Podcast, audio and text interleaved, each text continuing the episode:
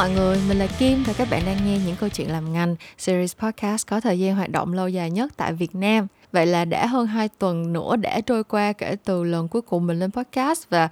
uh, cũng như là mình cũng có chia sẻ với các bạn từ kỳ trước uh, đó là thời gian này thì thời khóa biểu của mình hơi bị ghê tại vì cả công việc ở công ty lẫn một số dự án cá nhân của mình thì đều đang uh, chiếm khá là nhiều thời gian trong ngày của mình và do đó thì mình không thể đảm bảo lịch lên sóng podcast thường xuyên được. Cho nên là mình cũng muốn xin lỗi các bạn rất là nhiều và cũng cảm ơn tất cả các bạn. Nếu như mà các bạn vẫn ở đây chờ đợi và ủng hộ những câu chuyện làm ngành nói về bản thân mình một chút xíu vậy thôi. Còn các bạn thì sao rồi? Trong một vài tuần vừa qua tụi mình không trò chuyện với nhau thì có chuyện gì hệ trọng xảy ra trong cuộc đời của các bạn không? À, theo như mình biết thì cái mùa nhảy việc rất là cây cấn ở agency thì cũng mới vừa kết thúc. Kiểu giống như là không biết tại sao nhưng mà truyền thống là cứ tới uh, đầu tháng 3 là ở tất cả các agency đều có một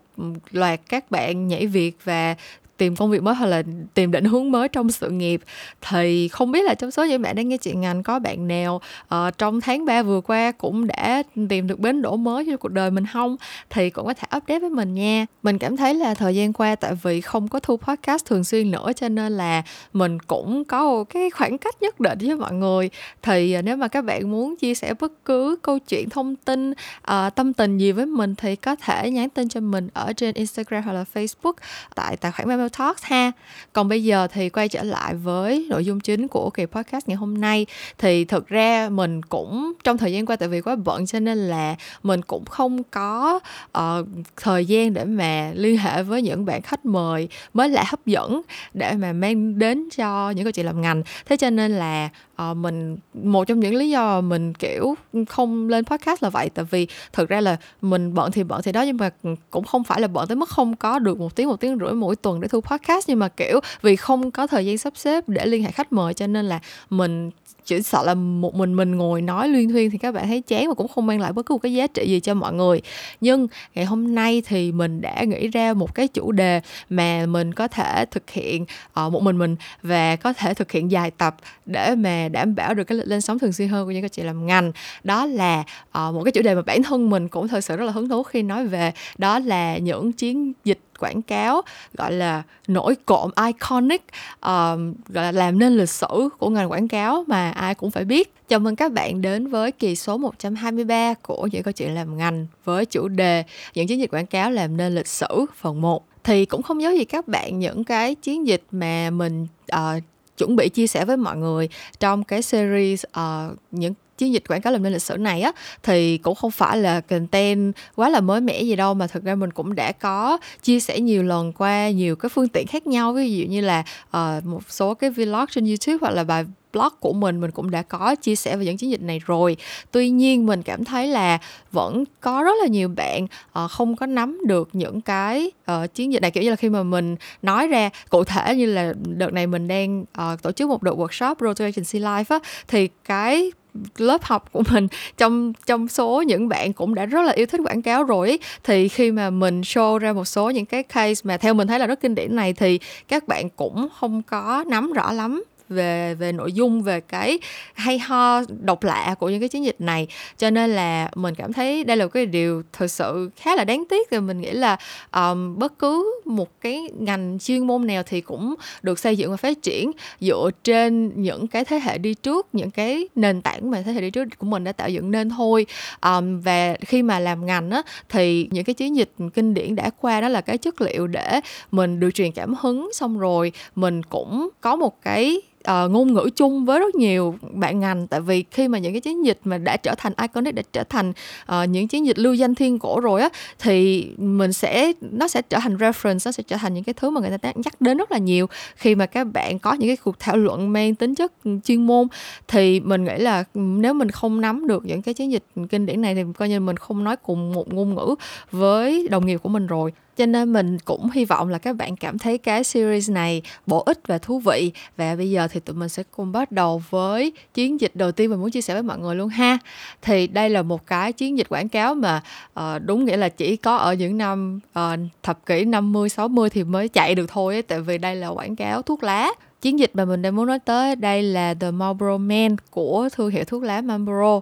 trước khi chia sẻ với mọi người về cái nội dung của cái campaign này thì mình có một cái câu hỏi nho nhỏ cho các bạn. Um, đó là mọi người có bao giờ tự hỏi những cái hình ảnh mà gọi là typical những cái stereotype những cái hình mẫu có sẵn ở trong đầu mình á là có nguồn gốc từ đâu hay không? Ví dụ như là kiểu bây giờ mình miêu tả với các bạn một người đàn ông mạnh mẽ lãng tử rất là rất là quyến rũ rồi kiểu giống như là ai gặp cũng hả ngã rạp thì cái hình ảnh mà các bạn sẽ nghĩ tới trong đầu là cái gì? Um, thực ra thì uh, có một cái nghiên cứu người ta chỉ ra là đa phần chúng ta khi mà nghe cái miêu tả như vậy thì sẽ nghĩ tới anh chàng này anh chàng trong tưởng tượng của mình này lúc nào cũng cầm một điếu thuốc lá trên tay. Và nhất là nếu mà mọi người uh, theo dõi những cái phim ảnh hay là đọc chuyện của phương tây á thì cái biểu hiện gọi là rõ nét nhất của những anh chàng gọi là nam tính mạnh mẽ thì lúc nào cũng đi liền với lại uh, một cái gói thuốc lá và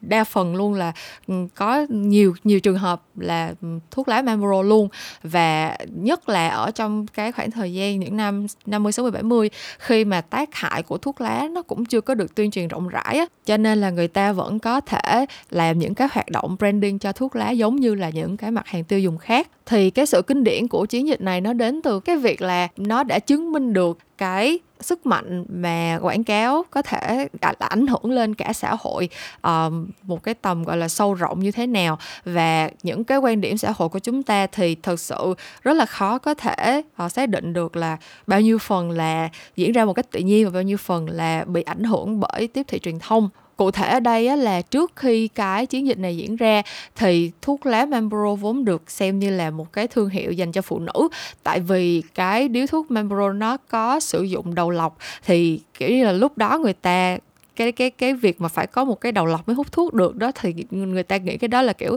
nhẹ đô á kiểu không có được mạnh mẽ nam tính. Thế thì để thay đổi cái nhận thức này thì thương hiệu Marlboro đã hợp tác với lại Leo Burnett agency Leo Burnett để triển khai cái chiến dịch The Marlboro Man này. Và cái hình ảnh rất là kinh điển của cái chiến dịch này là một cái print ad mà có một anh chàng cao bồi điển trai xăm chỗ xong ánh mắt hờ hững nhìn xa xăm uh, trong và trên tay vắt vẽ điếu thuốc Marlboro kiểu, bây giờ mọi người nghe mình miêu tả cái hình ảnh như nãy giờ thì sẽ thấy là quá là bình thường và quen thuộc, đúng không? Kiểu như là mình nói tới đây là mọi người có thể hình dung được ra tới đó và không có cái gì lạ lùng, xa lạ với mình hết. Thì cái đó là, chính là bởi vì cái chiến dịch The Marlboro Man đã thành công ngoài sức tưởng tượng và đã ăn sâu bén rễ vào trong nhận thức của tất cả chúng ta như vậy. Thì có một cái nghiên cứu vào thập niên 90 tức là 30 năm sau khi cái chiến dịch này uh, kick off á, thì đã cho một cái kết quả là tới 90% học sinh Mỹ nhận diện được anh chàng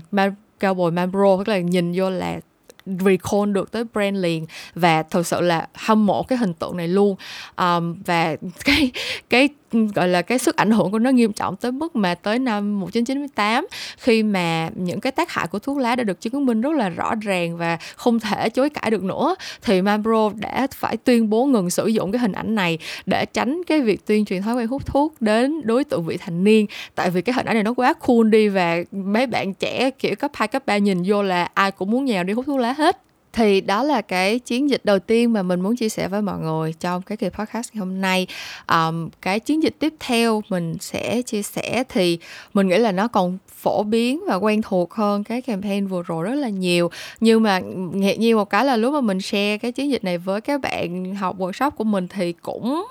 không có nhiều bạn biết cái campaign này luôn. Thì mình nghĩ đây là một cái thiếu sót rất là lớn. Nếu như các bạn không có nhận thức gì không có một cái uh, kiến thức cơ bản nào về cái chiến dịch này đó là chiến dịch Think Small của Volkswagen vào năm 1959 thì nếu như mà các bạn muốn uh, nhìn thấy cái print ad rất là kinh điển này của cái campaign này thì có thể cứ search uh, Think Small ở trên Google là sẽ ra cái cái campaign này. Nó rất rất rất là iconic và um, cái series print ad này um, nó gọi là kinh điển bởi vì là nó đã hoàn toàn thay đổi cách mà một thương hiệu có thể connect với audience với người dùng mục tiêu của của thương hiệu đó lý do là tại vì uh, như các bạn cũng biết thì Volkswagen là một thương hiệu xe đến từ Đức.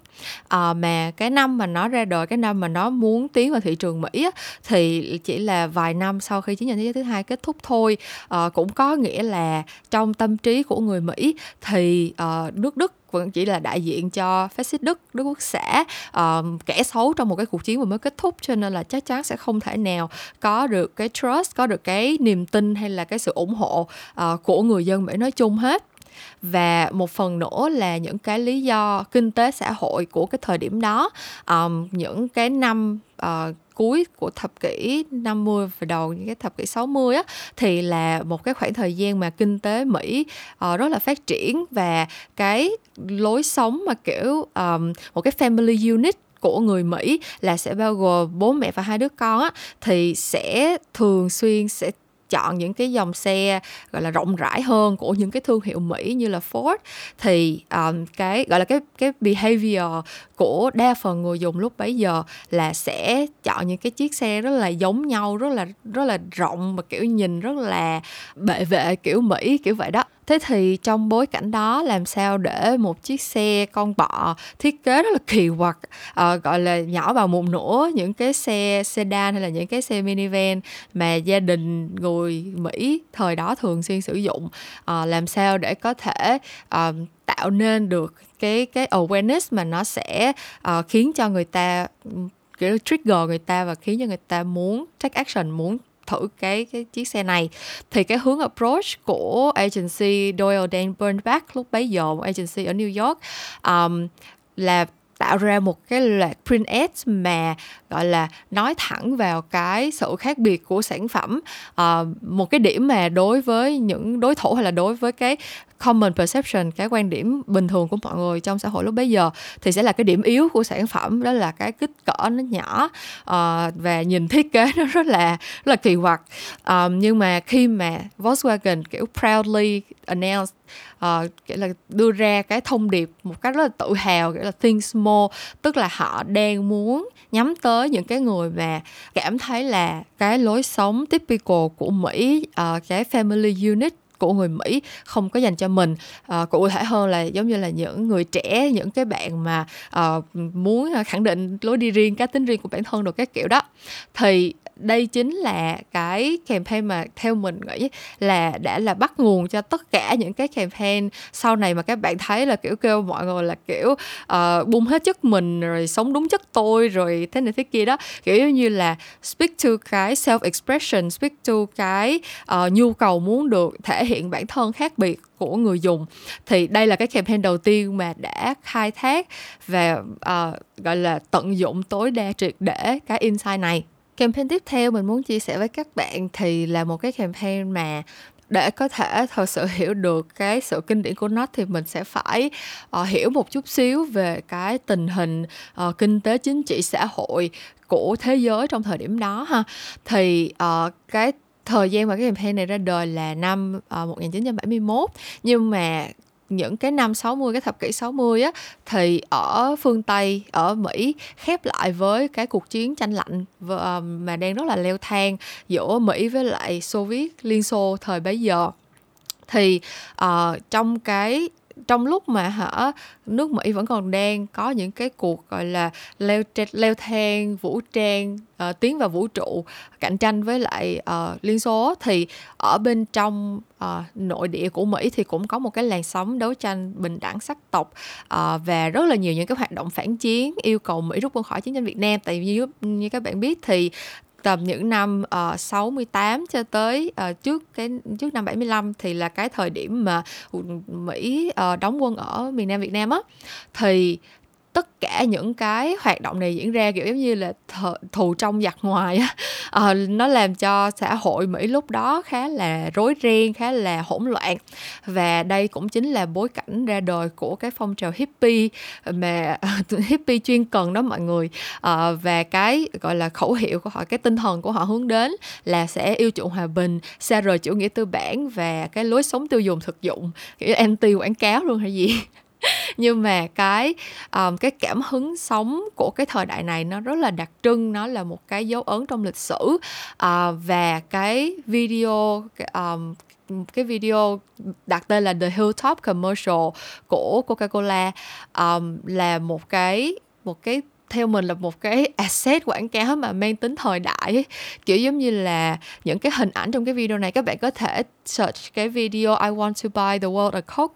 Uh, tôi muốn mua cho cả thế giới một lon coca uh, các bạn search cái cái title này ở trên YouTube thì sẽ xem được cái hilltop commercial này. Nhưng mà đại khái là nó thể hiện rất là rõ nét những cái mong muốn của con người vào thời điểm đó. Kiểu giống như là ở cái giai đoạn những năm uh, năm 1971 đó thì uh, cái quảng cáo này của Coca-Cola thật sự mang lại một cái cảm giác gần như là hạnh phúc uh, sung sướng như là cái cảm giác open happiness mà Coca-Cola muốn truyền tải. Thì mình thấy là những cái chiến dịch quảng cáo mà thật sự gọi là lưu danh thiên cổ thì nó cũng là một phần chất liệu của lịch sử và cái chiến dịch I I'd like to buy the water coke này uh, đối với mình là một trong những cái chất liệu lịch sử như vậy. Campaign tiếp theo và chắc là cũng sẽ là campaign cuối cùng mình chia sẻ đến các bạn trong cái kỳ podcast tuần này. Đó là một trong những campaign mà cá nhân mình cực kỳ cực kỳ yêu thích. Kiểu như là mình có một cái sự ưu ái đặc biệt cho cái campaign này. Và theo mình biết thì cái campaign này cũng là cái động lực vào ngành uh, cái cảm hứng ở những cái thời còn thơ trẻ của rất nhiều bạn ngành của mình. Là xem cái quảng cáo này xong biết được, được đến cái quảng cáo này xong là tự nhiên muốn đi làm quảng cáo muốn được tạo ra những cái chiến dịch quảng cáo như vậy. Mình đang muốn nói tới chiến dịch uh, Apple's 1984 1984 thì với những bạn mà đã follow mình lâu rồi thì chắc là cũng đã từng nghe mình chia sẻ là đối với mình á thì cái nôi của những ý tưởng sáng tạo cái nguồn cảm hứng cái nguồn chất liệu gọi là vô tận của uh, những cái ý tưởng sáng tạo khi mình làm quảng cáo truyền thông thì nó sẽ có thể xuất phát từ bất cứ nơi đâu uh, từ rất là nhiều những cái lĩnh vực sáng tạo khác nhau như là phim ảnh văn học hay là âm nhạc. Uh, và cái phim quảng cáo rất là kinh điển uh, tên là 1984 của Apple.